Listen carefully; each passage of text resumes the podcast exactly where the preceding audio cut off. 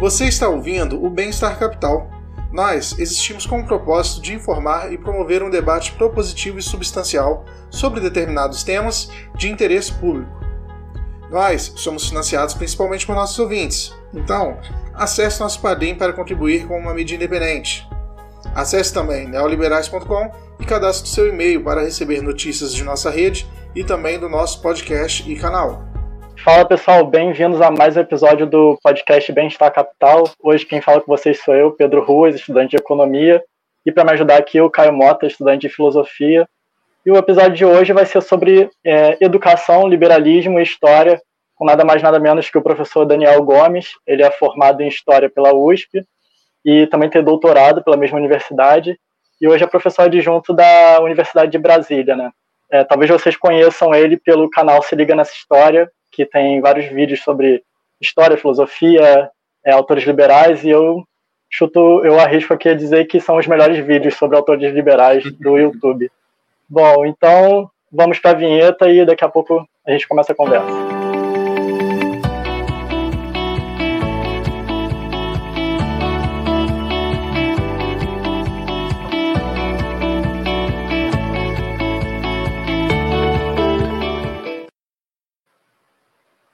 Bom, é, obrigado pela apresentação, Pedro.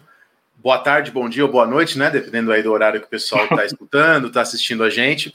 Eu achei legal, Pedro, você falar desses vídeos, né? Eu queria até começar comentando um pouco sobre isso, porque de fato é, muita gente me conheceu por conta desses vídeos. Eu tenho sido chamado para muitas organizações, grupos parecidos com esse, né? Algumas semanas atrás o grupo Caia Pós me chamou uma, com uma ideia bastante parecida, inclusive com, com esse grupo aqui. É, então, muita gente me chama por conta desses vídeos, né? E eu acho interessante falar como é que surgiu a ideia de fazê-los, né? Eu comecei a bolar esses vídeos mais ou menos uns seis anos atrás, e foi exatamente quando eu fiz a qualificação do meu mestrado, né? Porque eu estudei o Thomas Paine, a gente vai conversar sobre ele, né, na entrevista. Eu estudei esse, esse teórico, esse pensador, que é o Thomas Paine, e, e, durante o meu, o meu, a minha primeira parte do mestrado, né, a qualificação do mestrado é quando você apresenta um pedaço do mestrado. Eu lembro que o professor Cícero Araújo virou para mim e falou: Ó, oh, Daniel, vez ou outra aí, você cita coisa do liberalismo, mas você cita errado. Dá para ver com muita clareza que você leu pouco sobre isso você precisa melhorar suas leituras e sua concepção sobre liberalismo. Né? Quem disse isso foi o professor Cícero Romão, um grande professor lá da ciência política da USP, e o meu orientador, né, que foi um italiano, que, que deu aula na USP por muito tempo, hoje já é aposentado, que é o Modesto Florenzano, também é alguém que estudou muito esses temas do pensamento político, né? O Modesto foi talvez o primeiro no Brasil, se não é o primeiro, com certeza é um dos primeiros do Brasil a estudar o Burke, né? O doutorado do Modesto lá décadas atrás na USP foi sobre o Burke, né? Foi sobre esse pensador e ele foi um dos primeiros aqui a estudar ele, né? Então, o próprio Modesto tinha muita leitura sobre isso para me passar, e ele falou: é realmente, Daniel, é melhor agora, agora é um bom momento para você adentrar nesse campo. E curiosamente, o momento que eu comecei a ler, e aí ler autores estrangeiros, ler o grande Melchior, né, que é um autor brasileiro, o momento que eu comecei a ler sobre esse assunto foi o momento que o liberalismo começou a entrar em pauta na discussão pública brasileira, na academia, na universidade, isso é discutido há muito tempo. Mas isso começou a ser discutido pelos jovens na internet, os meus alunos queriam saber sobre isso.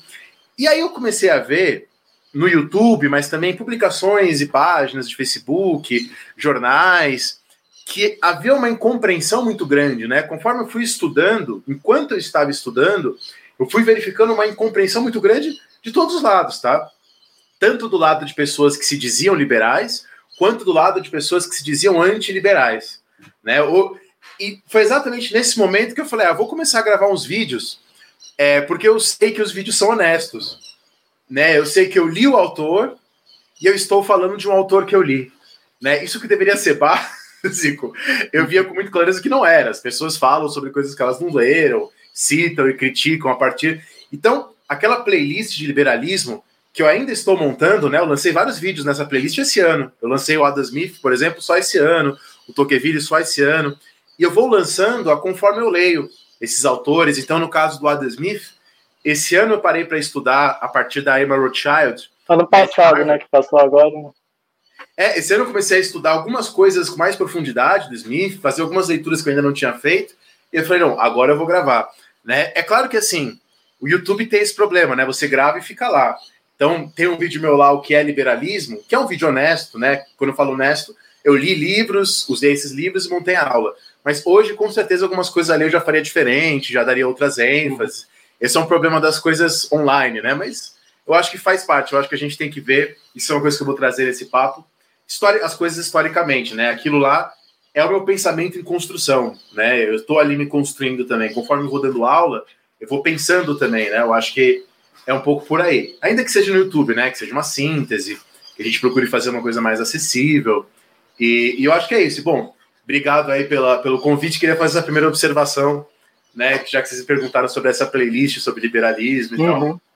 Nada, eu que agradeço. Só para fazer um adendo antes do Caio fazer a pergunta dele, né? Quando o primeiro vídeo que eu vi seu, eu, eu confesso que tipo, eu olhei assim, ah, um professor falando sobre liberalismo. Aí eu olhei assim, pô, com certeza vai ter alguma coisa ali bem enviesada, bem talvez errada, assim. Aí eu, olhei, eu fui ver o vídeo inteiro, assim, prestando o máximo de atenção para ver se eu pegava algum erro, assim. E foi quando eu estava ali no início da faculdade de economia, eu comecei a ler os autores liberais. Eu não lembro se foi o, livro, o vídeo do Friedman ou do Mises, né? Mas eu fiquei vendo o vídeo, eu fiquei, e quando terminou o vídeo, eu fiquei, cara, que vídeo perfeito, porque ele pegou, ele realmente pegou o autor e simplesmente botou o que o autor fala. Ele não deu assim é, não forçou a barra nem nada. Eu lembro que no livro do Mises também você a, atenta que ele não era um anarcocapitalista, né? ele era um liberal mesmo, por mais que ele fosse radical, ele, ele defendia a democracia. E às vezes conversando com o pessoal que é seguidor do Mises, às vezes eu conversando, o pessoal acha que ele é anarcocapitalista, algumas coisas assim. Porque você vê que o cara não, não realmente não se dá o trabalho ali de, de ler nem os livros ler, ali né? mais completários e tal. É, é. Eu, eu, obrigado pela sua fala, muito generosa, mas eu, eu, vou só discordar de uma pequena coisa, né? Que você disse assim, ah, não é um vídeo enviesado. É, não existe isso, né? Eu acho que agora. Você estava no primeiro ano de faculdade na época, né? Quando a gente entra na uhum. faculdade, uhum. a gente ainda tem essa, essa ilusão da neutralidade, né? Mas conforme a gente vai estudando as ciências, a gente descobre que nenhuma ciência é neutra, né? A, todas as ah, ciências elas, elas têm a ver com seleções, elas têm a ver com escolhas. Então, assim, esse vídeo sobre Mises é, não é um vídeo neutro, porque eu abordei um livro do Mises, que foi aquele livro da década de 1920, né? Não abordei outros uhum. livros do Mises, né? E por que, que eu escolhi uhum. aquele livro do Mises para fazer o vídeo? E eu vou te dizer, aí você vê que não há neutralidade. Eu escolhi justamente porque ao ler aquele livro, entre outros, eu vi que ali tinha muitas coisas que supostos seguidores, para usar a linguagem de Instagram, né? Supostos seguidores do Mises Dizem, mas o Mises ali diz o oposto. Então, é um livro que o Mises dá uma grande é, ênfase, por exemplo, na oposição que ele faz à proibição das drogas e do álcool, né, que estava em vigor nos Estados Unidos naquele momento, tá? Então, assim, uhum. o Mises, ele não é, nesse aspecto aí, um pensador conservador, vamos dizer assim, se a gente quiser começar a rotular as coisas, mas a gente não precisa disso, uhum. né? Então, ele é alguém que, ele é a favor da, da desregulamentação de muitas coisas, né? Então, muitas coisas que supostos seguidores dele. Então, eu escolhi aquele livro por isso. Então, você vê que não é um vídeo sem viés, ele tem um viés, porque ele tem um propósito. Sim, sim, sim. Né? Mas, é, é, então não existe, vou até citando um jornalista, né? Não existe discurso neutro. Todo discurso, toda aula, todo livro, ele sempre tem valores, ele sempre tem lados. É, uhum. Então, todos são. Agora, existem coisas que são honestas e desonestas. Aí sim. Então, não é um vídeo neutro, não é um vídeo imparcial, porque isso não existe. Ali tem escolhas, tem ênfases, mas eu posso dizer que é um vídeo honesto, porque de fato eu li o texto e eu me ative ao texto, não menti, não falei coisas que não estão lá, e eu tentei me ater ao contexto histórico, né? E tentei fazer uma análise crítica. De fato, há ali um momento que o Mises, de novo para usar uma linguagem de internet, passa plano para o Mussolini, né? Embora depois ele mude de posição, né? Mas assim é inegável que há vários liberais, não todos, né, mas que há vários liberais aqui, ali naquele contexto do Mises, que tão cegos pelo combate ao comunismo passam a aderir ou a ser simpáticos ou coniventes, no mínimo, com o regime fascista. Né? Mas, de novo, é, e esse é um pouco a, a, o que eu quero passar aqui para você. Não são todos. Né? O Mises é um caso de alguém que foi ali conivente com o governo fascista no começo. E o Mussolini já tinha o discurso e tal. Agora, Outro liberal, que eu gosto mais do que o Mises, que é o Benedetto Croce, né, o italiano, escreveu um texto, né, o Manifesto Antifascista. Né? Então também não é correto, como alguns dizem, agora os antiliberais às vezes gostam de dizer na internet, a ah, todos os liberais apoiaram o fascismo e tal. Não, a coisa é sempre mais complicada, né? Do que as caixinhas e esqueminhas, né? É, acho que a palavra honesta é realmente mais assertiva do que não enviesada, né? Porque tem essa discussão e tal.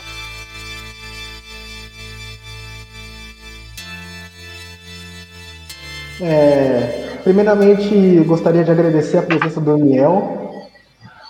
Queria dar boa noite para o pessoal aqui, Pedro, o Júlio que está auxiliando. E antes de fazer a questão, Daniel, engraçado que você falou do Mises e tem um pouco essa discordância entre as pessoas que supostamente leem o Mises, as pessoas que verdadeiramente leram Mises, que esses tempos atrás a gente postou na página, que eu sou colaborador, eu e o Pedro, a Estado Evolucionário, a gente postou uma citação do Mises, do livro Liberalismo segundo a Tradição Clássica, que foi logo depois da tentativa de golpe do Trump, aí tem uma citação do Mises, que ele fala no capítulo sobre democracia, que ele elogia a democracia por ser uma forma que oferece uma transição pacífica de poder. Aí surgiram várias pessoas dizendo que não, o Mises não falou isso. Eu fiquei, gente, é uma citação, a gente pegou do livro, vocês podem conferir. Então é engraçado ver isso, a imagem que as pessoas criaram do Mises e o que o próprio Mises disse. Mas já partindo para a questão, vai ser uma questão que relaciona um pouco a questão do liberalismo e o próprio ensino. Em várias das suas aulas, você fala sobre a qualidade do ensino de pensadores liberais ou próprio pensamento liberal, ou mais a má qualidade do ensino do pensamento liberal. Aí você chega, inclusive, de, inclusive acaba de falando sobre o Adam Smith, que nunca encontrou uma apresentação correta ou adequada do pensamento do autor. Aí minha pergunta vai meio que no sentido duplo. Primeiro, por que, que você acha que existe essa má qualidade no ensino de pensadores liberais? Ou seja, quais as razões dessa má qualidade? E segundo, qual o impacto dessa má qualidade do ensino nos próprios alunos? Tanto que você diz que essa má qualidade do ensino é verificada tanto no ensino médio, tanto na graduação. E tendo em vista que está tendo uma demanda muito grande por liberalismo nos últimos anos, como você acabou de falar, você acha que se a escola, por exemplo, no ensino médio, não passa bem esses autores, tem um risco desses dos alunos irem para as fontes menos confiáveis, mais duvidosas que falam sobre liberalismo? Então, basicamente é isso. Não, é, obrigado pelos comentários, obrigado pela pergunta. Só uma pequena correção, só para ninguém me entender errado sobre esse vídeo do Adam Smith. Né? O que eu disse no vídeo é que eu nunca vi um texto correto sobre Smith nos livros didáticos das escolas que eu dei aula antes de eu entrar na universidade, né? Eu entrei na universidade há pouco tempo, em 2019, né, que eu virei professor aqui na UNB, e desde 2007, né, de 2007 a 2019, não vou aprofundar nisso para não revelar a minha idade, mas nesse período eu dei aula no ensino básico e bastante, dei bastante tempo aula também em cursinhos pré-vestibulares. Então, eu quis dizer assim, é, não estou falando de todos os livros didáticos do Brasil, porque eu não fiz essa análise, né? Eu tenho amigos aqui na, na UNB, pesquisadores, que pesquisam de fato livros didáticos e tem estatísticas, né? O que eu até tentei deixar claro lá no vídeo é que é uma impressão mais pessoal, né? Ó, nos lugares que eu dei aula, eu sempre vi muitas coisas incorretas, tá? E só para quem estiver assistindo aí saber que coisa é essa, né?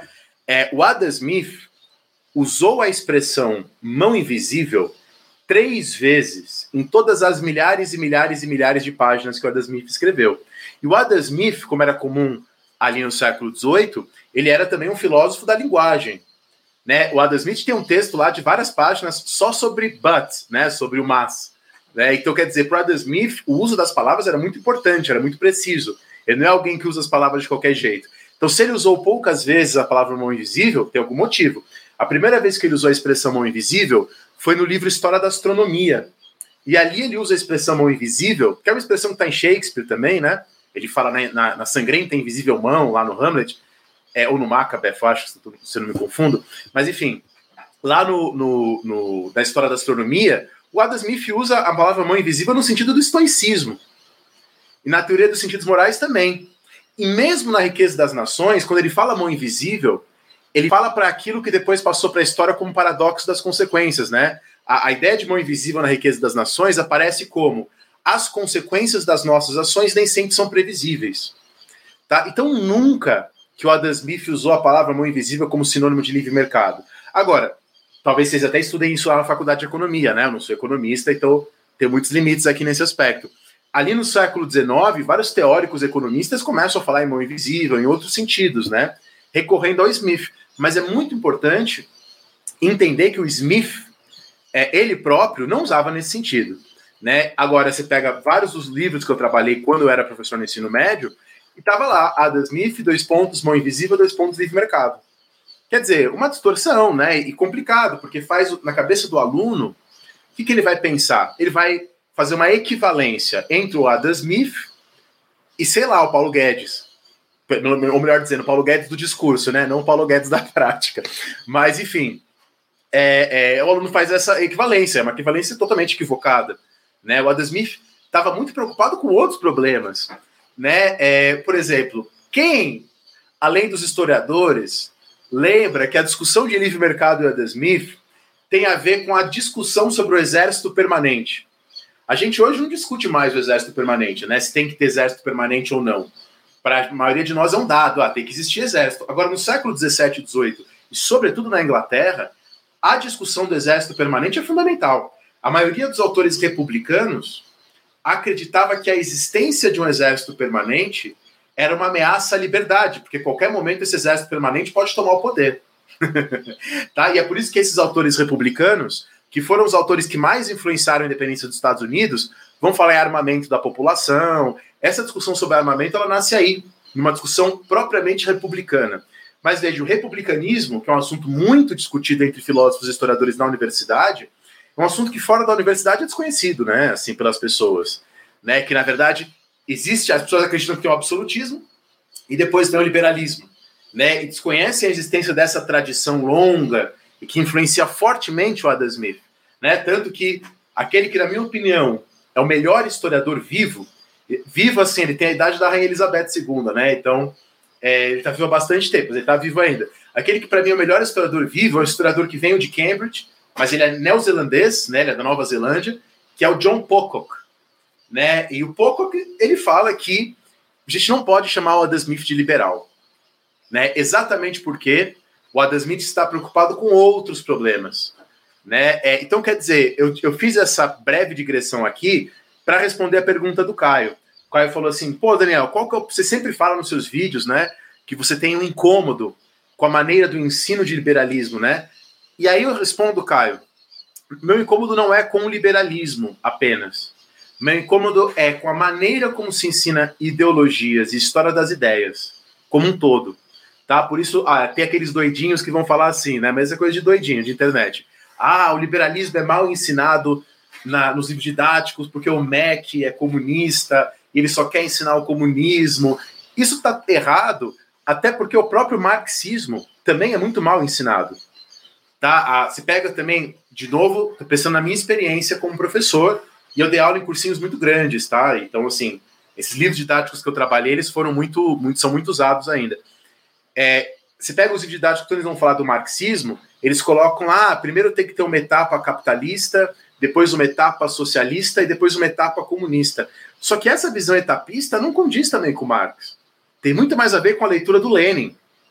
Tá? O próprio Marx é, isso tem lá no programa de Gota, do Marx, mas também não é bem assim que ele coloca. Então, o meu problema não é com, a, com, a, com o liberalismo, é com a história das ideias como um todo. Tá? E é isso que eu trabalho como historiador. Eu trabalhei com Thomas Paine e eu sou um historiador das ideias. E o meu ponto é que as ideias têm que ser pensadas, historica, pensadas historicamente para que a gente possa compreendê-las corretamente. Tá? E este compreendimento, essa compreensão correta, ela não é um capricho acadêmico. Ah, eu quero compreender correto porque eu sou acadêmico aqui não tenho o que fazer. Não.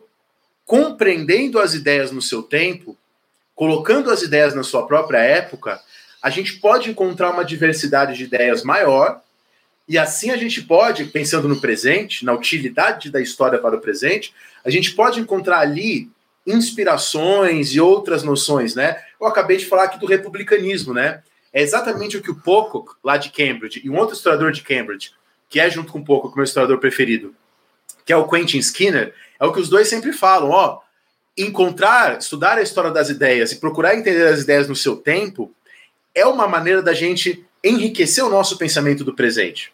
Então, o que se faz, é, muitas, muitas vezes, e não sempre, e estou falando no ensino básico, não nas universidades, o que se faz muitas vezes é colocar as ideias como se elas fossem atemporais. A gente até escuta as pessoas falarem isso, oh, essa ideia aí do Adam Smith é atemporal. E o meu ponto é que isso não existe. Não existem ideias atemporais. Todas as ideias são pensadas por pessoas, e claro que isso tem a ver com grupos também, né? Ninguém pensa sozinho, a palavra, as palavras vêm e têm ligação com outras pessoas, e, e, e, tem a ver com problemas e com questões da sua própria época.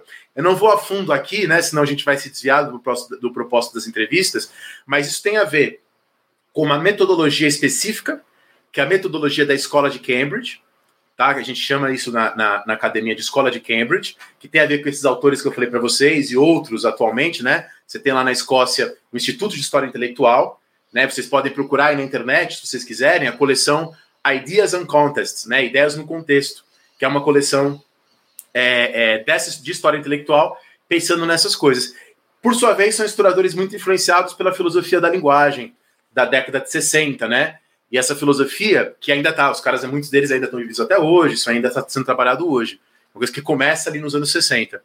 É, procurem aí na internet sobre a ideia de atos de fala, né? Disso que eu estou falando.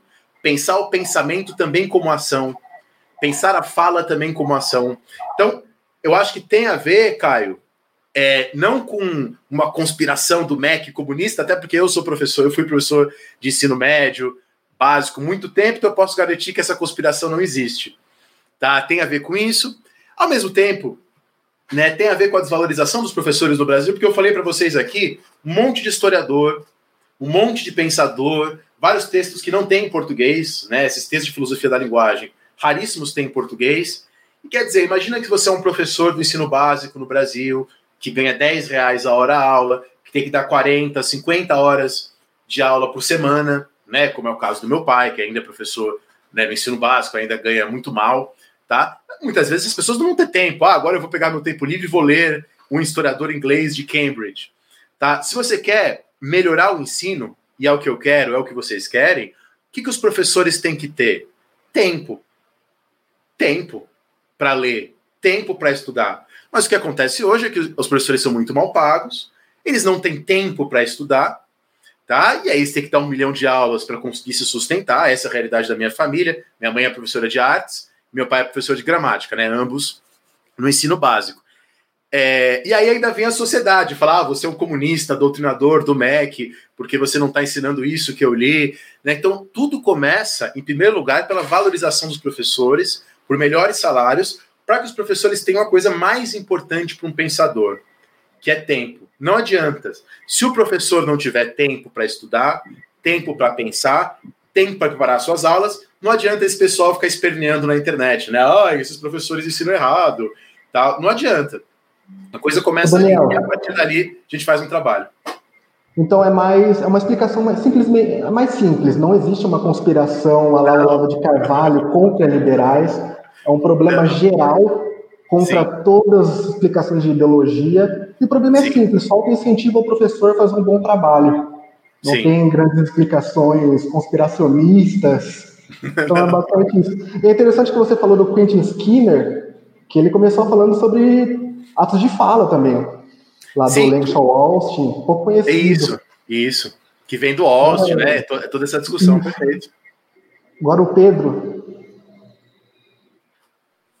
É, continuando nesse assunto aí de educação, né? É, ser professor é, não é algo simples e é uma coisa assim que eu admiro muito, principalmente quando eu saí do ensino médio quando eu entrei no ensino médio, eu tive professores muito bons, e quando eu entrei na faculdade, eu tive é, professores, assim, com uma didática não tão boa quanto os, quanto os do ensino médio, eu percebi o quanto que, que professor é uma técnica, não é simplesmente o cara chegar lá e falar, né? E quando eu vejo seus vídeos, eu fico, assim, pensando qual, qual a técnica que você usa para conseguir, primeiro, essa questão que você falou de, tipo, você tem um tempo limitado para estudar aquilo e apresentar de uma maneira é, complexa e honesta, e ao mesmo tempo tem que ser de uma maneira simples que as pessoas entendam, né? Sem, sem perder aquela complexidade toda. É, como, é, como é que é essa técnica? Como é que você faz isso? Não sei se você pode falar também, porque óbvio é não, a forma que você ganha dinheiro, né? Não, não tem, Mas como, é, como é que você faz isso? Não tem nada de esotérico aí, não tem nenhum segredo que eu faço, que eu aprendi, que eu estudei. Bom, existe uma coisa muito importante chamada prática, né? É assim, é, fico muito agradecido que vocês achem meus vídeos bons do, do, do Siga Nessa História, me sinto muito envaidecido com isso, mas é muito importante saber que antes de eu conseguir chegar nesse nível, que é um nível legal, que ainda tem muito para melhorar, mas que de fato é um nível legal que demorou para eu chegar, eu errei muito.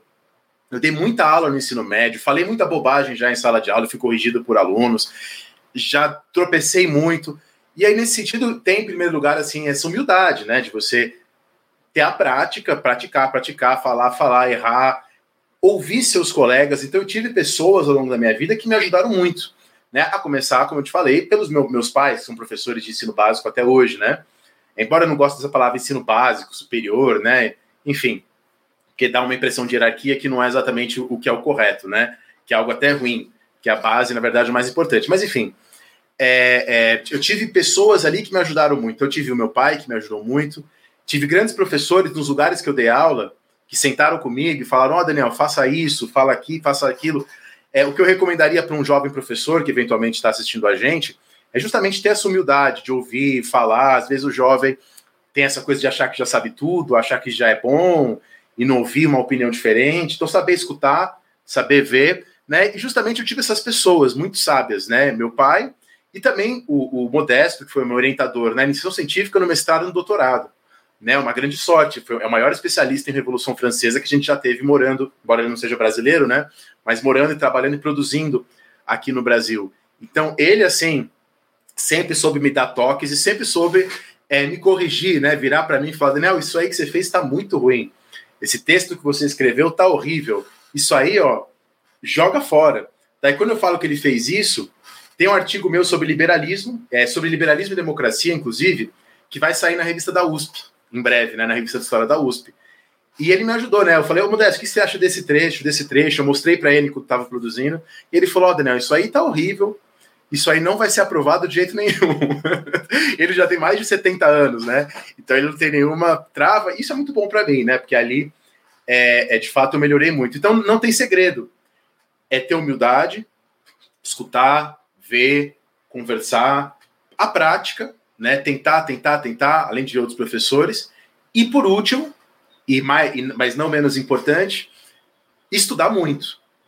Né? Assim, a, a, as pessoas às vezes fazem uma dicotomia que é absolutamente equivocada. Né? Elas falam assim: ah, quem estuda muito vira um mau professor. E assim, não necessariamente. Claro, às vezes o cara estuda muito e, e não é praia dele ser professor, ele não gosta, não está afim de se dedicar a isso, tudo bem. É, mas não necessariamente. Às vezes, estudando muito, você ganha uma clareza maior nas ideias, na formação da sua fala. Você começa a fazer um discernimento. Quanto mais você estuda, não sei, para mim isso funciona. Quanto mais você estuda, mais você consegue discernir o que é importante e o que não é importante. Né? Ao longo da minha vida como professor no ensino médio, em cursinhos, eu conseguia cada vez mais cortar coisas da minha aula. Né? Porque quando você estuda mais, você consegue distinguir o que, que é para mim e o que eu tenho que ensinar para os meus alunos? Né? Quando eu comecei a dar aula, eu queria falar tudo que eu sabia. Né? E aí ficava uma coisa sem nível, né? sem o mais importante, sem o menos importante. Então, acho que essa prática é o segredo, ao mesmo tempo continuar e não parar de estudar, estudar, estudar, para que você possa sempre ter algo a oferecer. Né? Quando você para de estudar, e agora pensando não em que é professor universitário, porque professor universitário é obrigado a continuar produzindo, estudando sempre, né? Mas quem não é professor universitário, quando você para de estudar, você começa a cansar pela repetição, né? Isso, vi, vi muitos colegas assim, isso mata um pouco a sua aula, né? Esse cansaço. E, e, acho que isso, além da coisa material, que eu já falei, não vou me repetir, né? De salário, boas condições de trabalho, além disso, eu acho que esses fatores são muito importantes também. Se eu não me engano, ano passado você lançou o livro, né? É, Filosofia para Mortais, não é isso? Isso, tá até aqui, ó. Ganhou uns exemplares hoje. Como é que foi é, escrever esse livro, assim, passar. Que óbvio, você já escrevia na universidade, né, para o mestrado, doutorado, mas como, eu acho que é, como é que foi fazer esse livro para o grande público também, né? Você passar essas técnicas que você teve no YouTube agora para outra mídia, né? Teve muita diferença ou não? O, tem, uma, vou dar minha resposta e tem a ver com várias coisas que vocês dois já perguntaram. É, tem um texto curto do Foucault, vocês acham na internet fácil, chamado Que é um Autor. Né? Ele, é um texto assim, eles perguntam o que é um autor de um livro. E aí depois eles perguntam também o que é uma obra. E eu, assim, estou completamente de acordo com as coisas que o Foucault fala, e depois, assim, é, é, um texto engraçado, né? Porque o Foucault fala, depois tem comentários do Lacan, comentários né, de, de, outros grandes pensadores. E basicamente, Foucault fala: claro que existe um autor que escreve um livro, mas o que é uma autoria? Né? Então, assim, o que é esse livro? Foi um livro muito gostoso de escrever, porque foi um livro pensado para o grande público mesmo, para pessoas que não são da academia, para pessoas que não são da universidade, para pessoas que gostam de filosofia e não são. E eu ganhei muita experiência com, esse com esse público com o YouTube, né? Eu adorei trabalhar. Sabe que quando eu comecei a trabalhar com o YouTube eu não gostava, fazia por dinheiro mesmo, só pela grana, eu achava que era uma coisa ruim. E aí, conforme eu fui fazendo vídeos, isso bem antes da playlist Liberalismo, né? Isso, meu primeiro vídeo que eu gravei foi em 2009. Conforme fui gravando, eu via que eu atingia um público que eu nunca ia atingir na minha vida. Né, pessoas que estão de fora da academia, fora dos estudos, têm o seu trabalho, mas gostam de conhecimento, gostam de estudar. E aí foi isso que me fez falar: putz, isso aqui é legal mesmo. Isso aqui não invalida o trabalho escolar, universitário, são coisas diferentes, não substitui e não invalida, é um outro tipo de trabalho, né? É um outro tipo de forma de lidar com conhecimento. E é um livro pensado para essas pessoas que gostam do conhecimento, gostam da filosofia, mas não estão afim de parar e ler o Heidegger. Porque ninguém é obrigado a fazer isso. Ninguém é obrigado a pegar lá e ler as milhares de páginas da riqueza das nações. Tá? Né? É, na verdade, se você não for especialista, dificilmente você tem tempo para fazer isso. A gente tem outras coisas para fazer. Né? É, então, é um livro pensando nessas pessoas, justamente um trabalho que tenta ser honesto, né? tá fiel aos pensadores, um trabalho que não tem ideias, não tem proposta de originalidade. Né? Eu parto de uma reflexão sobre a morte, sobre o que é morrer, e como a morte é importante para a filosofia. E eu tiro essa reflexão de Spinoza. Né? Só que a maneira como eu apresento essa, essa, essa reflexão, eu tento fazer uma espécie de um pequeno romance, uma pequena historinha, e a minha inspiração, conforme eu falo no livro, é o Borges. Né? O Borges, o grande escritor argentino, Jorge Luis Borges, ele tem aquele conto né, chamado O Imortal. E essa foi a inspiração, foi esse o clique para esse, esse livro. Foi, foi muito legal fazer esse livro. Eu fiz esse livro, e aí voltando ao que eu estava falando do Foucault, eu fiz esse livro ao longo de três anos. Né? Eu fui compondo esse livro a partir dessas aulas que eu preparei para o YouTube, para o ensino médio. Eu fui percorrendo as minhas anotações e fui pegando trechos. E a partir desses trechos eu fui complementando, juntando, tentando dar uma coerência. Né? Embora eu falo de várias coisas, tento fazer um texto com começo, meio e fim, né? Tanto que eu pego o tema da morte e tento amarrar, colocar seriados, filmes, é, é, desenhos para tentar deixar uma coisa acessível e atrativa, né? Como eu estava falando para vocês. E novamente, não existe autoria individual. Existia eu lá escrevendo. Mas a HarperCollins, por exemplo, que é a editora que eu lancei, é uma grande editora, né? E eu tive uma editora, que é a Diana, maravilhosa, que me deu toques sensacionais. Tá? Se não fosse a Diana, meu livro seria muito diferente. Mas não apenas a Diana. As pessoas que fizeram correções gramaticais. Eu tive uma revisora de filosofia então, por exemplo, eu até não tenho o menor problema em falar isso. Tinha um momento que eu estava discutindo ali o sublime em Kant e eu cometi um equívoco. E essa revisora de filosofia falou: oh, Daniel, isso aqui não é bem assim. Né? É, ao mesmo tempo, eu me inspirei né, em outros autores que fazem coisas semelhantes. Tem um autor norte-americano que eu indico para quem gosta desse, desse, disso, chamado Todd May. Eu me inspirei muito na maneira como ele escreve, é, ele também tem um texto sobre a morte, eu, eu cito isso tudo no, no livro, falou, oh, me inspirei nesse texto, nesse texto, essa coisa da honestidade, né? Que a gente tenta tem que praticar. Então, assim, eu sou o autor, mas o livro não seria nada, não fosse a editora, não seria, não é que não seria nada, né? Mas o livro seria muito diferente não fosse a editora, seria muito diferente não fosse a HarperCollins, seria muito diferente não fosse os vários amigos meus que leram e deram conselhos e deram sugestões, tá? Sem contar esses autores aí que eu me inspirei, essas maneiras de escrever.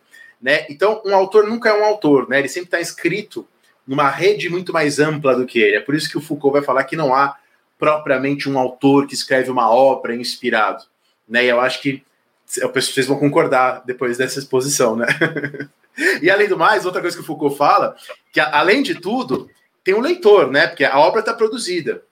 Aí o que as pessoas vão fazer com essa obra é outra coisa.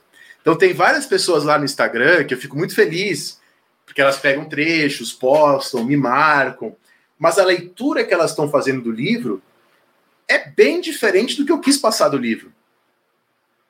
Isso não tem nenhum problema. É assim mesmo que funciona a história do pensamento. Tem as intenções do autor, e eu acredito que elas existam. E aí eu discordo um pouco até do Foucault, que não dá muito valor para as intenções.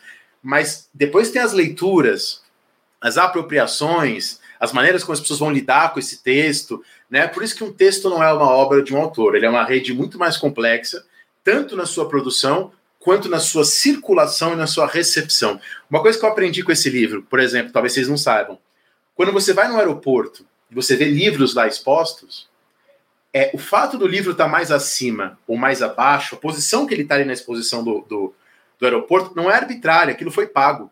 E no aeroporto é um lugar muito visado, né? Porque as pessoas de fato compram livros e muitas pessoas que estão ali são influenciadoras e tal. Né? Então, se o meu livro vai estar tá lá no aeroporto e ele vai estar tá embaixo e não em cima, é porque a HarperCollins pagou X e não Y. Né? Então, olha como a, a, rede de recepção e circulação de um livro é muito mais complexa do que o autor escrevendo e o leitor lendo o que o autor quis dizer, né? Só antes de passar para o Caio, né? É uma coisa que você falou naquele seu vídeo sobre Adam Smith e, e que eu já percebi em vários lugares. É como os autores antigamente eles moraram juntos, eles estavam juntos, eles escreviam um para o outro, né? É, você vê na Alemanha, você vai, eu, tipo, tô vendo uma, é, lendo sobre alguma coisa da economia, assim, geralmente dos clássicos, aí eu vou ver o outro autor que eu tô lendo também, ele era, sei lá, da mesma cidade que o cara, né, e eu, eu tô lendo os dois no Brasil. Então, realmente, tipo, esse networking, às vezes, ele influencia muito, né, não só, tipo, talvez tivesse alguém falando lá na Arábia Saudita a mesma coisa, mas ninguém nunca vai ficar sabendo porque é, é os livros não chegaram na gente. Isso é, e é legal, fantástico o que você falou, Pedro. E é exatamente isso que o historiador das ideias, que é o meu trabalho, faz, né? Ele tenta reconstruir essas redes de pensamentos, de ideias e também com esses contatos, né? Porque para você entender uma ideia, e acho que muito boa sua fala, isso tem a ver com o que a gente estava falando do Foucault, para você entender uma ideia, você tem que entender a, a, o contexto material da circulação, da produção. Quando eu falo contexto material, não é aquela coisa daquele marxismo mais vulgar, daquele marxismo mais tosco. Ah, essa ideia é a expressão da burguesia. Isso daí é uma forma tosca de entender a história das ideias, né? É, é, é entender o contexto material no sentido mais profundo. Tem também uma influência de classe, claro. Tem também uma influência de circulação, de recepção. Né? Lembramos que, que a, a, ideia de luta de classes também é uma ideia que os liberais usavam muito no começo do século XIX, né? É, enfim, mas é isso mesmo, muito legal, né?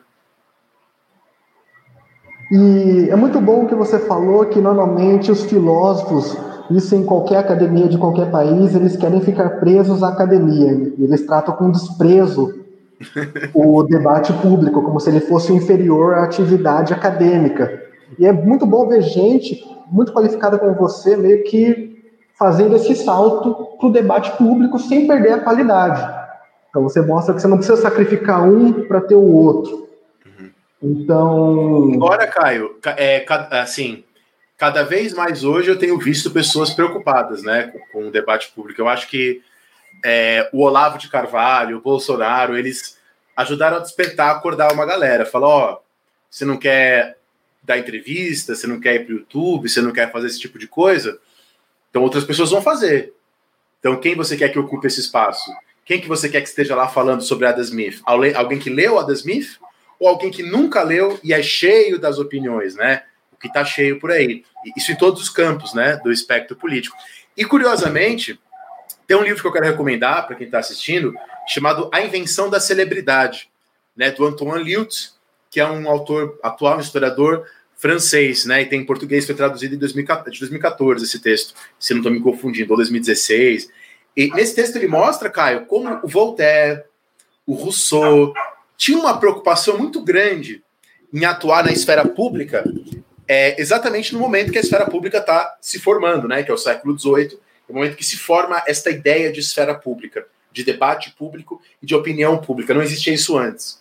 Tá? E nesse momento, esses filósofos, né, esse, o Voltaire, o Rousseau, como também esses ingleses, tinham grande preocupação em atuar nessa esfera pública, em falar nessa esfera pública, em ter influência, em colocar-se à testa. Né? Essa noção é, do intelectual que não pode se misturar é uma coisa que vem até depois, assim, pensando na história contemporânea, né? É uma coisa que não é, que não está nas origens, que não está dada. A gente sempre teve nomes muito importantes, né? E na França, isso foi sempre muito forte. Você pega o Georges Duby, o né? É, o Duby foi um dos maiores historiadores medievalistas do século passado. Tá ali no top 5 dos medievalistas do século XX. O Duby foi lá na televisão, nos anos 80, né? Os anos que a televisão era, né, programa da Xuxa, ele foi lá, fez um programa de televisão, né? Então já há uma, uma, uma preocupação desde os anos 80, na França, nos Estados Unidos, da chamada história pública, né? No caso da história, né? Isso foi criado nos Estados Unidos, começaram a se criar departamentos de história pública, e eu vejo isso ganhando força no Brasil agora, né? Ganhando mais. Você já tem trabalhos muito importantes. Eu queria destacar, por exemplo, o site Café História, né? Foi um dos primeiros sites de história do Brasil. Ele é de 2008, esse site, se não me engano. Então, eles já fazem um trabalho aí há, há 13 anos, um trabalho de altíssima qualidade, né? É, mas está crescendo. E eu estou muito feliz que está crescendo, né? Estou muito feliz de ver vários outros trabalhos bons também aparecendo no YouTube, e no, na podcast, sobretudo, Instagram. E as pessoas estão perdendo esse preconceito aos poucos. E, e eu acho muito benéfico.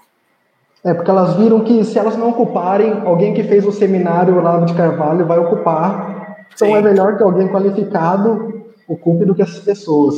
Mas mudando um pouco de assunto, partindo um pouco para um autor específico que gira em torno, que você gira em torno dos seu, seus interesses intelectuais, que é o Thomas Paine.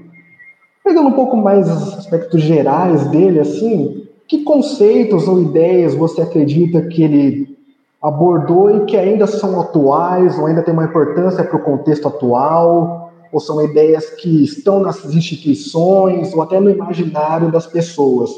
Você até fala da questão do, do livro dele, Justiça Agrária, tem alguma coisa que dá para ser trazida para a contemporaneidade? É, é, é, até uma coisa assim que já me chamaram a atenção, porque eu fico tanto nessa de é, pensar o historiador, pensar o pensador no seu tempo, né, pensar as ideias na sua época, que às vezes eu até esqueço disso, né? A gente não pode esquecer também que tudo bem. A gente entende o pensador na sua época. Feito isso, a gente pode se apropriar, né, das coisas boas, interessantes.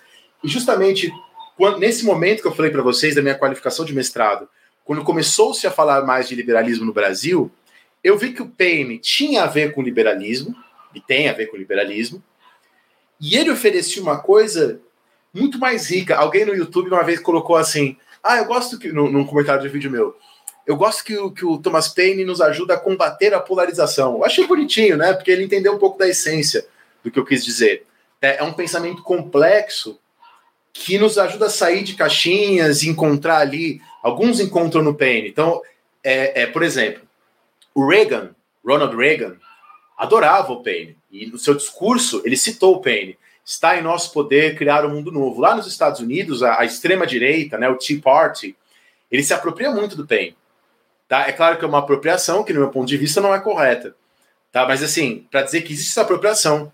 Tá? Agora, por outro lado, você tem um site de esquerda socialista, né, que é o Jacobin, né, o Jacoban, né, que é o nome jacobin.net, tem lá um texto do Jean Monahan chamado Ler Paine pela esquerda. Quer dizer, a importância do Paine para o comunismo. Tá? Há pouco tempo atrás eu estava conversando com Harvey Kay, Harvey Kay é um historiador de Wisconsin, especialista em Thomas Paine, e é um historiador marxista. Né? Ele, ele, era, ele era o mais jovem da turma lá do Hobsbawm, desses marxistas ingleses. Né? E, então você tem um Paine apropriado pelo Reagan, você tem um Paine apropriado pelos marxistas. Nos Estados Unidos, quem lançou as obras completas de Paine pela primeira vez foi o Partido Comunista.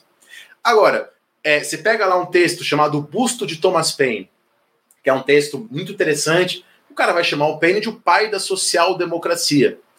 Tá? É um pouco esse caminho que alguns fazem. Né? Então você tem historiadores que veem Paine, o pai da social-democracia, historiadores que veem Paine, o comunismo, historiadores que veem Paine, o liberalismo. Para deixar claro, né, até tem a ver com muita coisa que a gente falou, a palavra liberalismo não existia na época do Thomas Paine, né? A palavra liberalismo é uma palavra do século XIX. Até onde a gente sabe, a primeira vez que ela é usada é na Espanha, quando os espanhóis estavam lutando contra Napoleão, né, lá na, na região de Cádiz. Então, até onde a gente sabe, é ali que se usa a palavra liberalismo pela primeira vez. A palavra liberal, ela existe desde a Idade Média, mas ela tinha outros significados. Né? Na Idade Média, você tinha as artes liberais, né, que é a pessoa que estudava gramática, retórica, dialética, quer dizer, são os estudos dignos de um homem livre. No século XVIII, tem um historiador norte-americano que fez reconstruir isso muito bonitinho, né? É, fugiu o nome dele aqui, depois eu passo para vocês. No século XVIII, a palavra liberal ela conhece uma mudança. Ela começa a ter a ver com liberdade. Né? O Adam Smith, na Riqueza das Nações, já fala num sistema liberal de livre comércio. Quer dizer, já é uma mudança na palavra liberdade. Mas, eu fiz essa pesquisa, isso vai estar nesse meu artigo, a maioria das pessoas ainda usava a palavra liberal no sentido assim de liberalidade, de uma coisa mais boa, mais benéfica, né? E aí essa palavra vai se associar ao liberalismo no século XIX.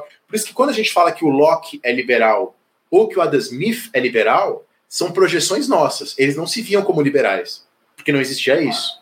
Tá? E como a gente sabe, nos Estados Unidos, na década de 1930, 40, com o governo Roosevelt, né, o Franklin Delano Roosevelt, liberal vai, ser, vai começar a ser associado à esquerda, né?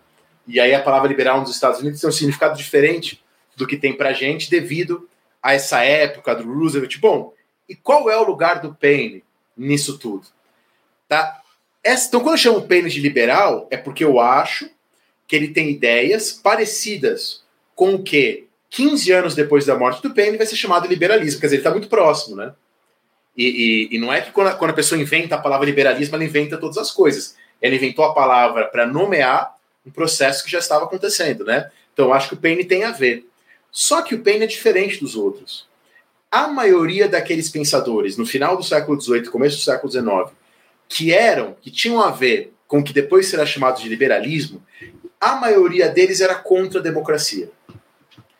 Por quê? Porque eles defendiam os direitos naturais, liberdade de expressão, igualdade perante a lei, direito de propriedade privada, mas eles acreditavam, então o Guizot acreditava nisso, o Benjamin Constant acreditava nisso, que se houvesse uma democracia, a população ia querer acabar com esses direitos, que a democracia ia virar ditadura da maioria. Esse era o pensamento da maioria dos liberais. Democracia é tirania das massas. Tá? O Paine é um dos únicos, esse é o tema do meu artigo que vai sair, é, já foi aprovado, né? Então eu acho que a ideia é mais ou menos coerente.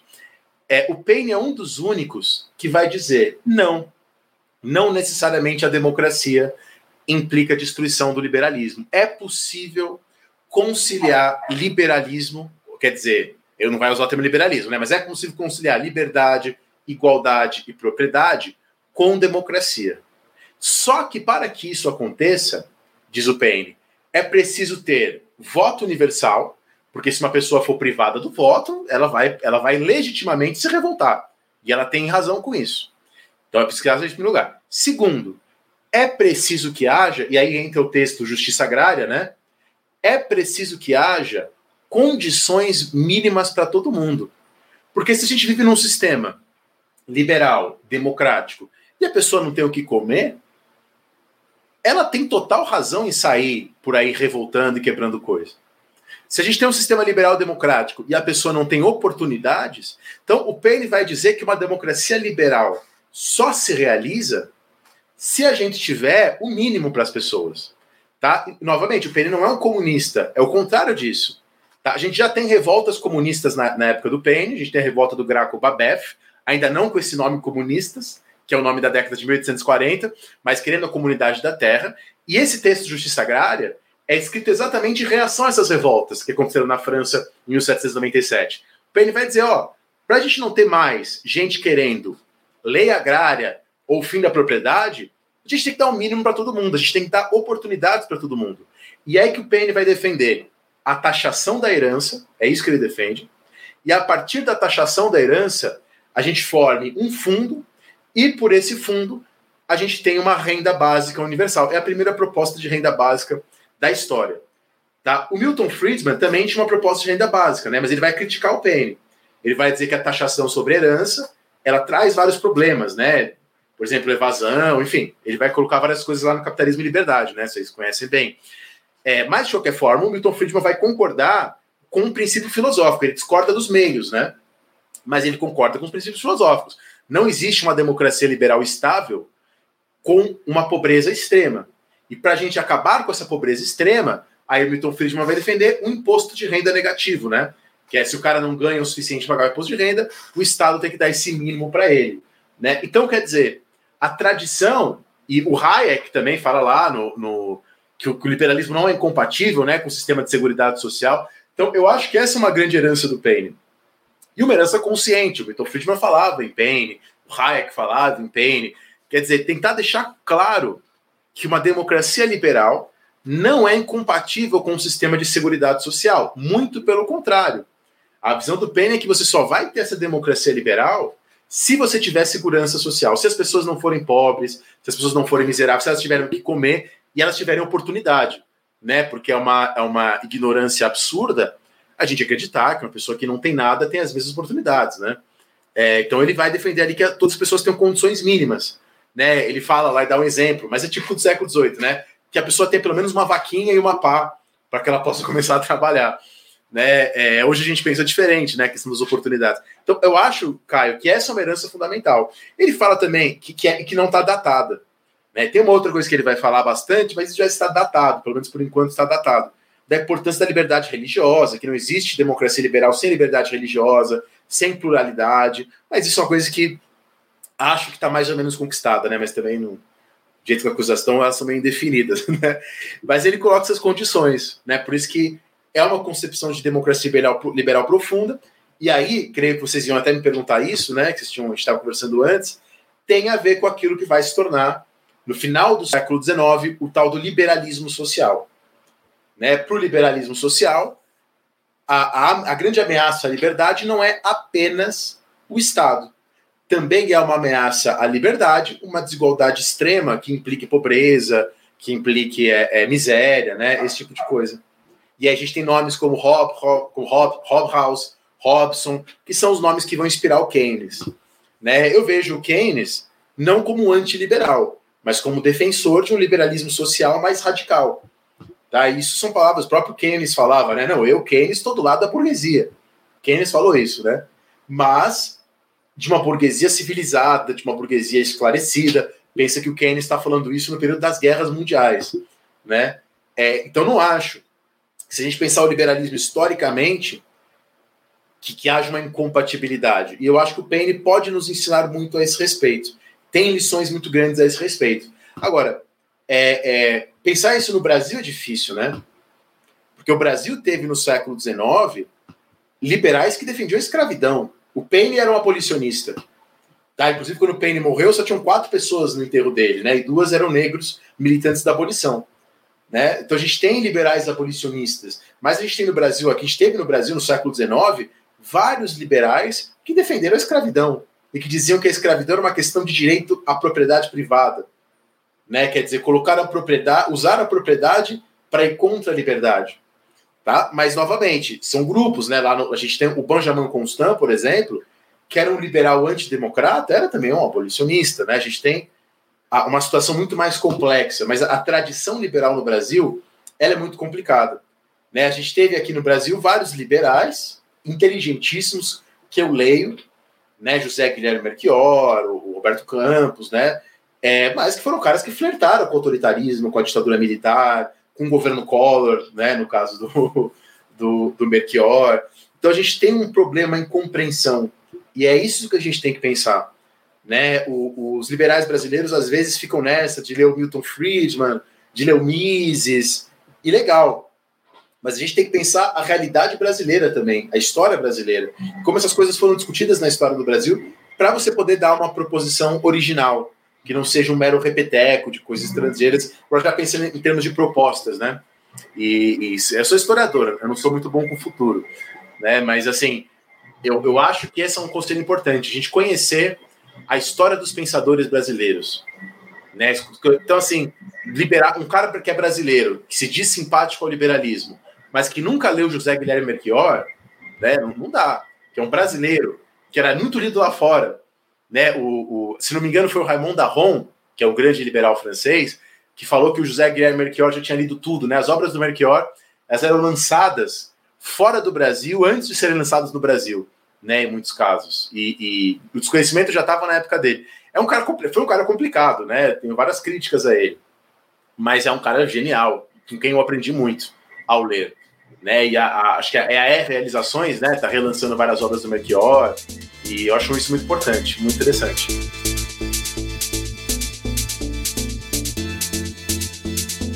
É, o Daniel, já que você começou a falar sobre o liberalismo do Brasil, é, tem até um xingamento muito comum aqui no Brasil de que quando a, sempre que existe uma discordância entre liberais, um liberal xinga o outro de ah, você não é o liberal, liberal de verdade, eu sou liberal de verdade. Como se existisse uma única tradição dentro do liberalismo. E a gente sabe que não é isso. Ele é muito complexo, tem contradições entre as vertentes. Então, essa questão de liberal de verdade não é um pouco é, a gente, a gente volta, né, Caio, ao começo da conversa, que é a incompreensão da história das ideias. Porque quando você está discutindo cristianismo, ainda talvez dê, ainda seja complicado, mas talvez ainda dê para falar no cristianismo verdadeiro e não verdadeiro, porque você tem um referencial que é a Bíblia.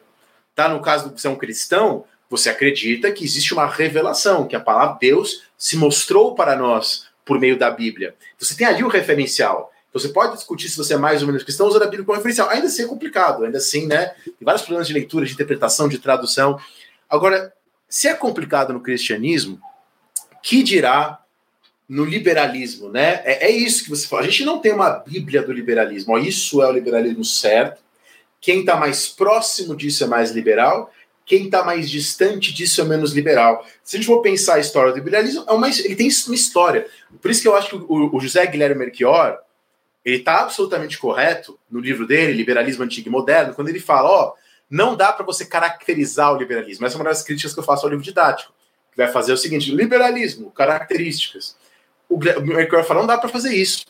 Dá para você contar a história desse pensamento, historicizar esse pensamento, mostrar que é que existem pensadores ao longo da história, que eles têm algo a ver, por isso que a gente chama eles de liberais, porque eles têm uma ligação, né? Eu uso, é, isso tem a ver com essa filosofia da linguagem, né? Que você falou, Caio eu uso o termo parentesco, né? Eles têm um parentesco.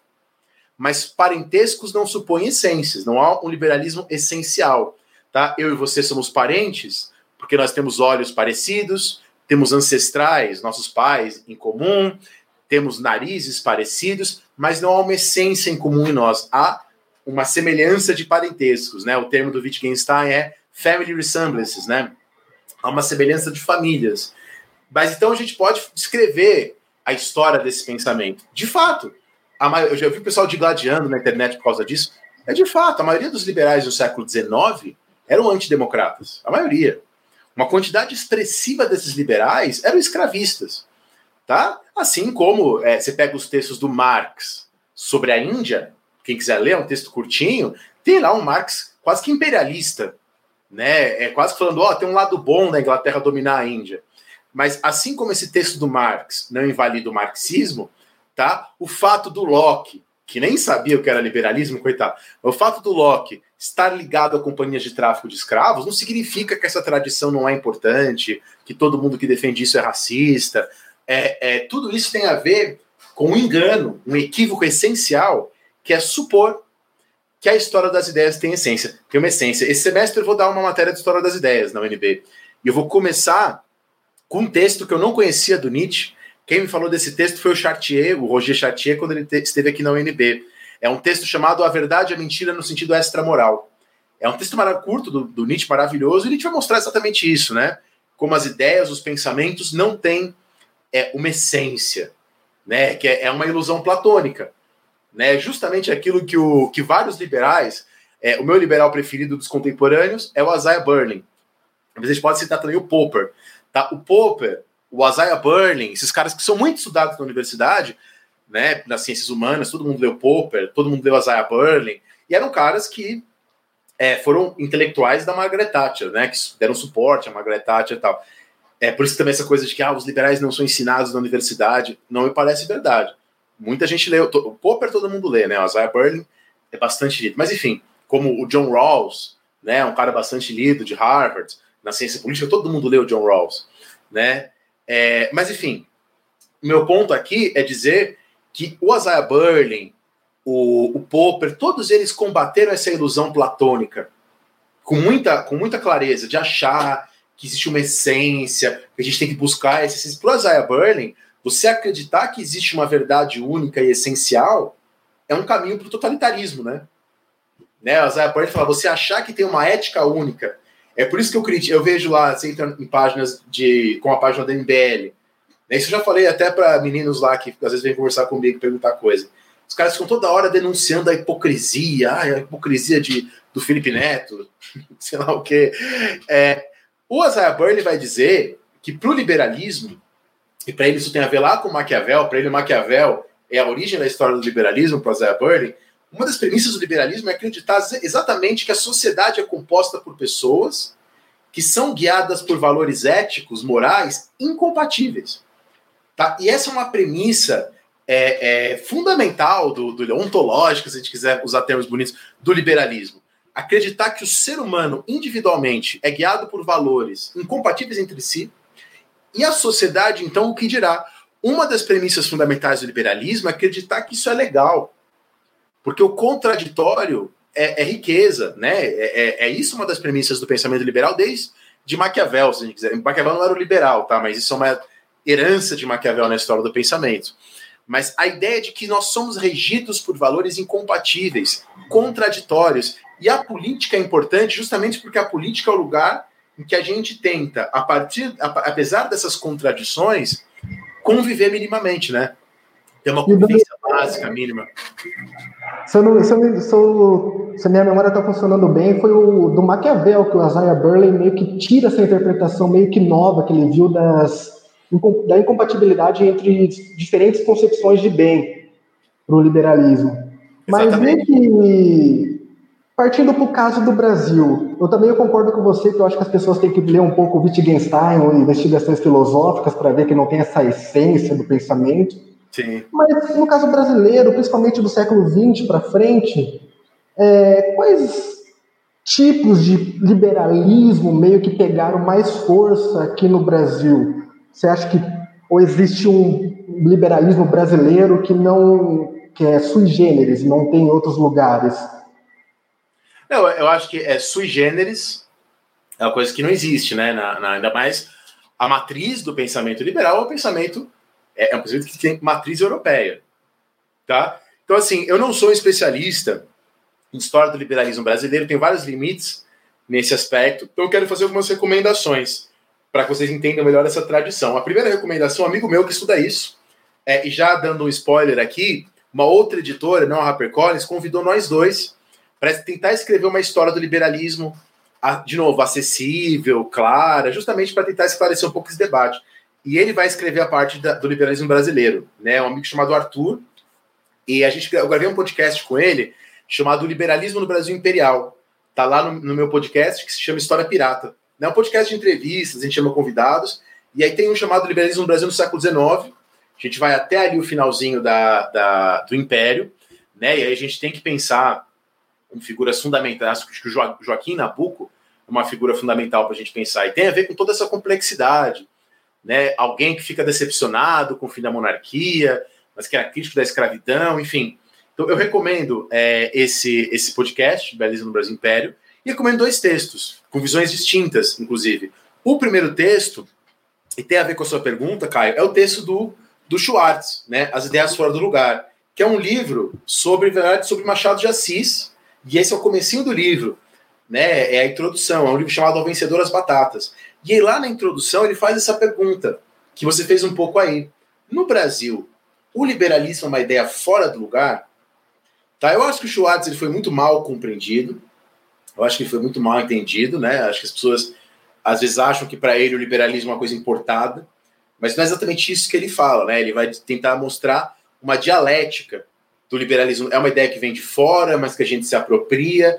Então ela tem as duas coisas. Ela tem uma ligação com o contexto exterior, mas ela tem toda uma apropriação é, nacional. A gente tem vários intelectuais importantes na era Vargas, a gente tem o ISEB depois, a gente tem os intelectuais desenvolvimentistas. Há toda uma tradição que é preciso recuperar. Então, recomendo a leitura do Schwartz, recomendo também a leitura de um marxista, que vai fazer também uma crítica super legal, que é o Alfredo Bose, né? É, também na dialética da colonização. O Alfredo Bose também vai pensar a questão do liberalismo brasileiro. Então, recomendo esse podcast. Depois a gente vai fazer uma parte 2, mais didático. E esses dois textos, A Vencedor das Batatas, A Dialética da Colonização, para começar a pensar a, o liberalismo no Brasil, para encarar as contradições. Eu acho que para o liberalismo no Brasil, vale a mesma coisa que o George Orwell falou sobre o fascismo. Né? O Orwell falou assim: ó, a gente não compreende o fascismo porque tem coisas sobre o fascismo que a direita não quer admitir. Eu acho que ele estava se referindo justamente a esses apoios né, que a gente falou. Assim como tem coisas que a esquerda não quer admitir. Né, sobre o fascismo, se a gente pensar as ligações com o stalinismo, se a gente pensar naqueles socialismos autoritários no século XIX, que o Mussolini se inspira.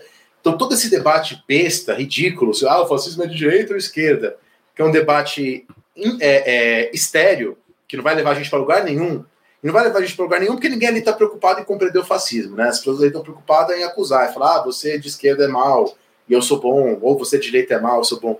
Então, é, esse debate besta tem a ver com essa incompreensão. Né? Então, isso vale para o fascismo, isso vale para o liberalismo. Há coisas ali que muitos estudiosos da história do liberalismo não querem admitir. Eu não gosto do historiador Domênico Losurdo. Não concordo com as abordagens dele, não concordo, e, e quase nenhum historiador concorda com as posições dele sobre o stalinismo, mas a gente tem que ler a contra-história do liberalismo dele, até para fazer uma boa crítica. Né? Ele tem um livro A Contra-História do Liberalismo, que ele se propõe a fazer uma história crítica. É um livro bom, ele leu as coisas, ele é um erudito. Né? Então a gente tem que admitir coisas que a gente às vezes não quer admitir, ver as coisas que a gente quer também, gosta, para justamente a gente poder fazer proposições e sair. Né? Eu falei isso ontem com o pessoal que me perguntou umas coisas sobre o panelaço. E sair dessa camisa de força, né, de ficar nesse, nessa coisa nível discussão de Facebook, que tristemente eu vejo às vezes contaminando até discussão dos jovens na academia, os jovens universitários, descontaminados com essa maneira meio Facebook discutir as coisas. Então, conhecer essa história. Tem também o Antônio Paim, tem várias críticas também à maneira como Antônio Paim escreve a história do liberalismo. Tá? Não, eu não acho nem que é, uma, que é uma história. Eu acho que é um compêndio de pensadores, exatamente o que eu não gosto de fazer.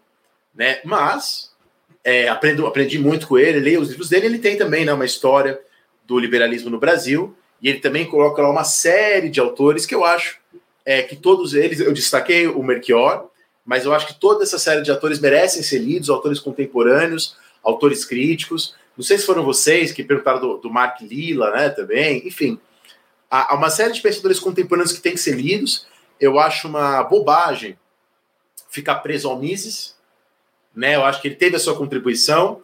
Eu acho um autor problemático em vários aspectos, mas de qualquer maneira é um autor que estava pensando lá para os anos 20, 30, 40, 50, 60.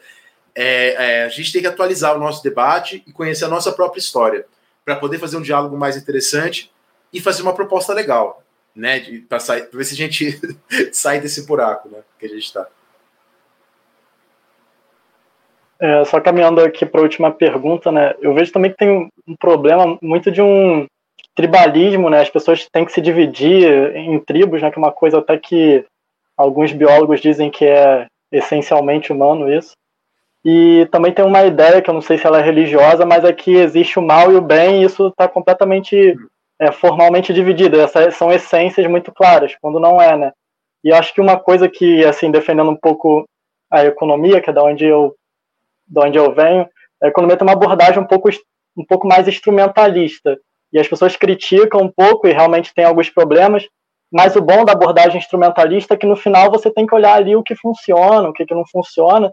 E quando você vai ver os modelos, né, por mais, por exemplo, que tenha um debate entre o Keynes, entre o Friedman, né, no final o modelo tem tanto do Keynes quanto do Friedman. Então, tipo, não tem como você ler o modelo sem, sem assumir que os dois tinham coisas certas, assim. É, então é importante a gente ler os autores e tirar o que tem de bom neles, né? E não simplesmente demonizar ou tornar eles anjos assim para ficar com vocês que né? fazem, né? vocês que fazem economia de fato, né? Você sabe que a coisa não é assim, ó, então é o Friedman é tudo, né? Vocês sabem que é uma coisa muito mais complicada, né? Vocês sim, estudam sim. todos esses autores. Sim, sim. É bem, é bem mais complexo. Às vezes alguém vem perguntar, ah, mas e daí o quem está errado, quem está certo? Sei que eu fico. Ah, é meio difícil explicar, porque é, todos, todos têm contribuições, né? Mas só indo para a última pergunta. Ah. Mas eu acho que no que você falou tem uma coisa de fundo, é uma hipótese minha que muita gente não, não vai gostar, que é o seguinte, que eu acho que o liberalismo ele traz uma inversão. E a gente ainda não se tocou desse trauma que o liberalismo traz. E é por isso que o, que o, o Isaiah Burney percebeu isso.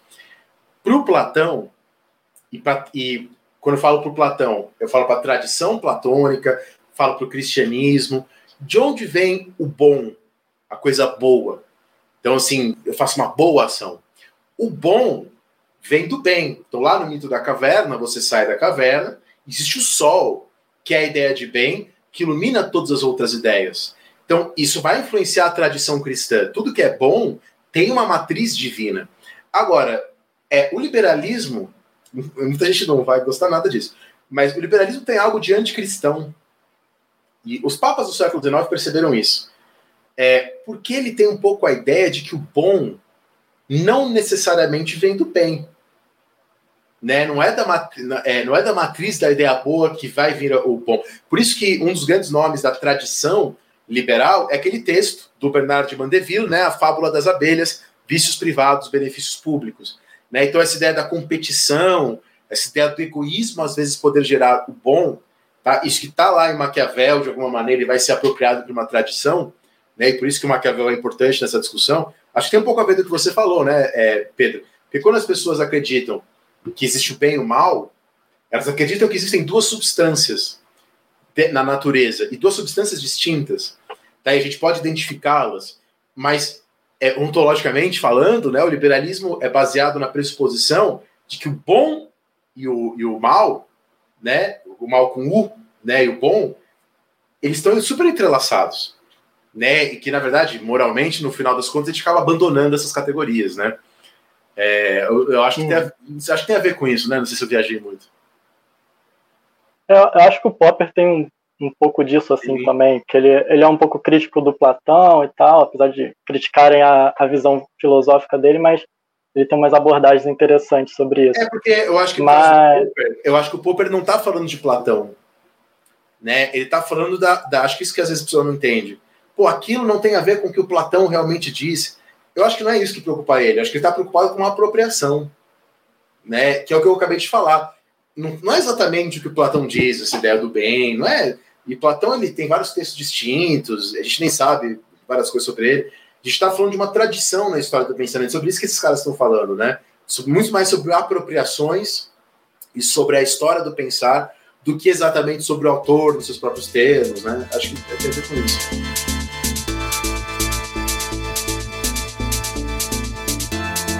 É, só para fechar, né, você trata o Thomas Paine como um, um precursor ali do liberalismo social, e ele foi bastante criticado pelos dois lados da, das ideologias políticas, também foi apropriado pelos dois lados, como você disse, né?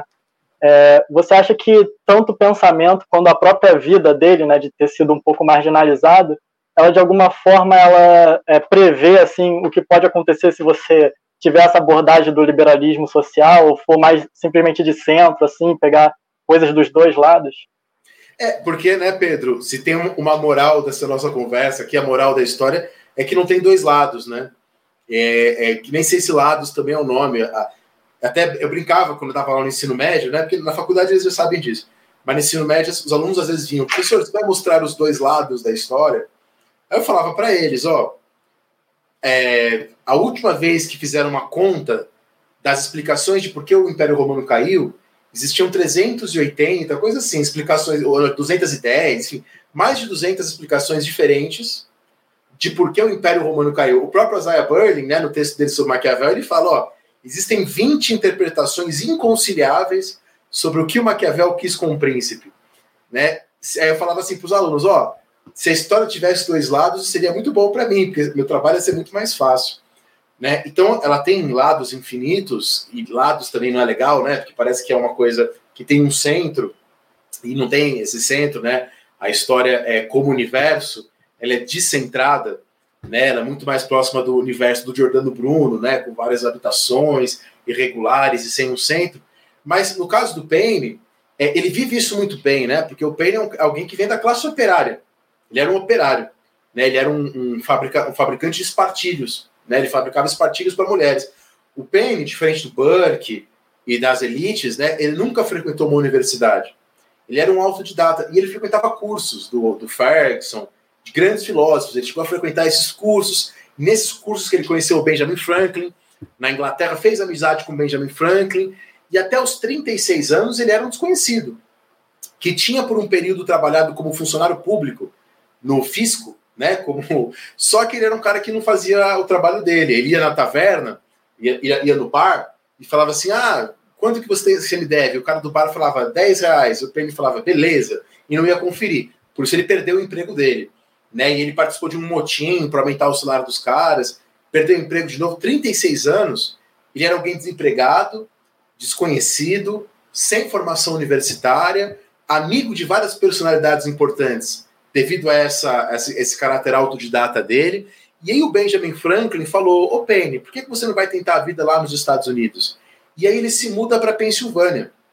E é muito louco, porque ele se muda dois anos antes da independência dos Estados Unidos, então ele é um recém-chegado, sem formação universitária, e o texto dele, o Common Sense, se torna a principal obra da independência dos Estados Unidos.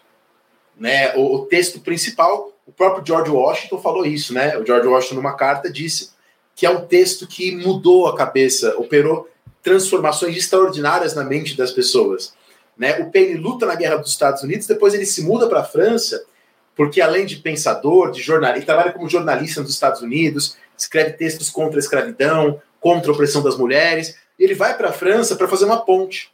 Ele, tinha, ele era também físico. Ele tinha projetado a ideia de uma ponte que se sustentaria sem pilastras. Aí, quando ele chega lá, começa a Revolução Francesa. Né? E o Habermas diz né, que ele é o primeiro a ligar as duas revoluções.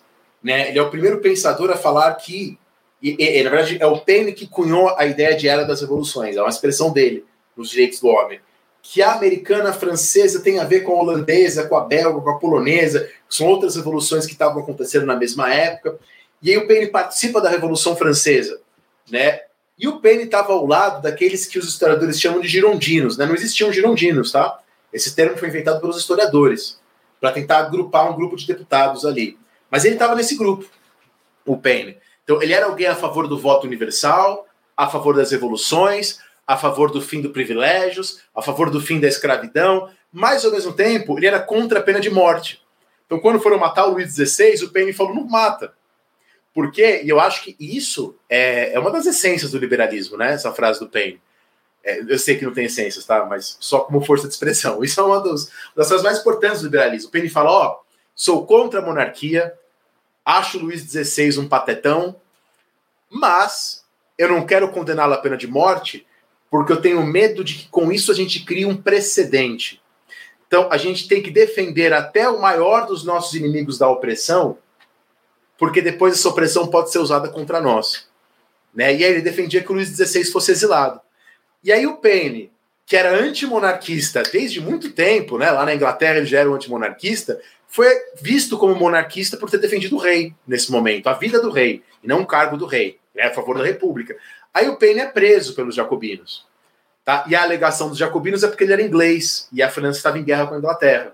Tá? Mas isso era mentira. A verdade era que, na verdade, ele foi preso pela sua oposição aos jacobinos. Né? E aí ele vai ser preso, ele vai ser condenado à morte. Segundo o próprio Paine diz, nunca a gente vai saber se é verdade. Ele não foi morto por engano, né? Quando alguém era morto na Revolução Francesa, iam para a cela e pintavam um X branco na cela. Segundo o Penny, o cara pintou errado, pintou por dentro, e ele não foi morto, acabou esquecido na cadeia. Depois que o Robespierre caiu, ele ficou oito meses na cadeia. E aí o embaixador dos Estados Unidos na França, o James Monroe, que depois vai ser presidente, tá? O James Monroe, que nunca falou América para os americanos, tá? É, é, o James Monroe ajuda o Payne a sair da cadeia. E aí o Payne, que já tinha se oposto à monarquia inglesa, já tinha arrumado inimigos nos Estados Unidos por ser abolicionista, Thomas Jefferson, é, George Washington, todos eles tinham pessoas escravizadas, né? Todos eles é, é, eram fazendeiros. O, por mais que o Thomas Jefferson se dizia abolicionista, era aquele abolicionismo assim, ah, gradual, a gente vai mandar os negros de volta para a África. E o Penny não, era uma abolição imediata. tá? com os outros abolicionistas que ele conhecia, as redes que ele circulava. O Penny, que já tinha feito todos esses inimigos, ele sai da cadeia, e aí vem o governo francês pós-jacobino, né, o governo termidoriano e o diretório, vem esse governo, implanta o voto, o voto, o voto censitário. E aí o Penny faz oposição a esse governo de novo.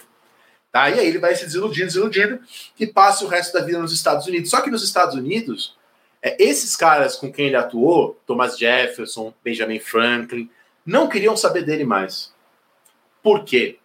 Porque o Penny não era cristão. E ele escreve um livro, The Age of Reason, fazendo uma crítica ao cristianismo, dizendo: todo mundo tem liberdade de ter a religião que quiser, inclusive o cristianismo.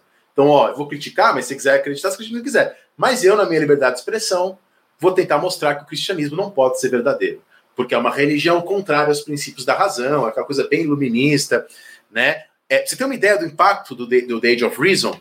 O The Age of Reason é um texto que ele escreveu, entregou para um amigo dele antes de, de, ser preso, aí é publicado, enfim. Você tem uma ideia do impacto? Em Harvard, que já existia nessa época, a universidade, todos os alunos receberam um texto do bispo Watson, bispo anglicano, que era uma resposta ao Paine. Quer dizer, era um pensamento tão forte ali na Universidade de Harvard que os era uma universidade religiosa, calvinista, né? Que as lideranças tiveram que entregar panfletos de resposta a, a, ao Paine. Então, assim, era o pensador que era anticristão, deísta, né, embora não fosse contrário à existência do cristianismo, defendia liberdade de, de, de, religião, defensor do voto universal, defensor de uma renda básica, claro que não tinha esse termo, né? Não tinha Suplicy ainda nessa época, mas o adora o Thomas Paine, né? O Suplicy tem o quadro do Paine na, na casa dele e tal. É, é, então, defensor da renda básica, do voto universal, abolicionista, mas, como ele sempre foi muito enfático, defensor da propriedade privada, do livre comércio, ele sempre falou isso, que a renda básica é para preservar o livre comércio e a propriedade privada. Tá? Por isso que eu discordo do, do Harvey, Harvey Kay, né, esse professor de, de Wisconsin, a gente conversa sempre e tal, ele é super legal. A gente discorda sobre o Penny. Ele não acha que o Penny pode ser considerado o um antecessor do liberalismo. Ele não tem essa leitura. Tá? Eu já estou mais, é, já mais próximo a, a, essa leitura e não vejo isso como um problema, né?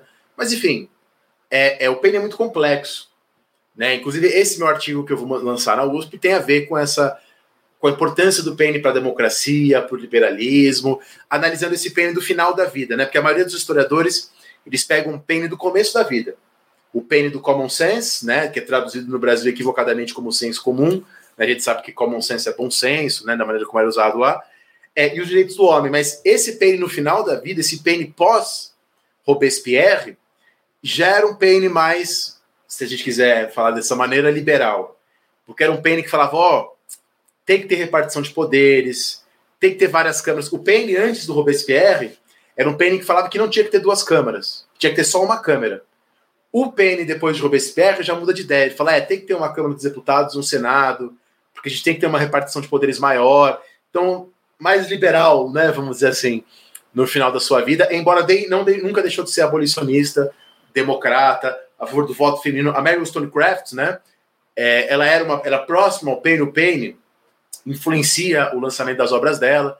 Enfim, acho que já falei demais. Quem quiser tem um artigo meu sobre, sobre a vida do Paine, né, chamado A Desfortuna de Thomas Paine, foi publicado na revista Tempo, que é a revista da Universidade Federal Fluminense, e vai sair esse na, na revista da USP é, se tudo der certo, né? Porque às vezes atrasa, enfim, mas se nada errado acontecer, vai sair esse ano, 2021.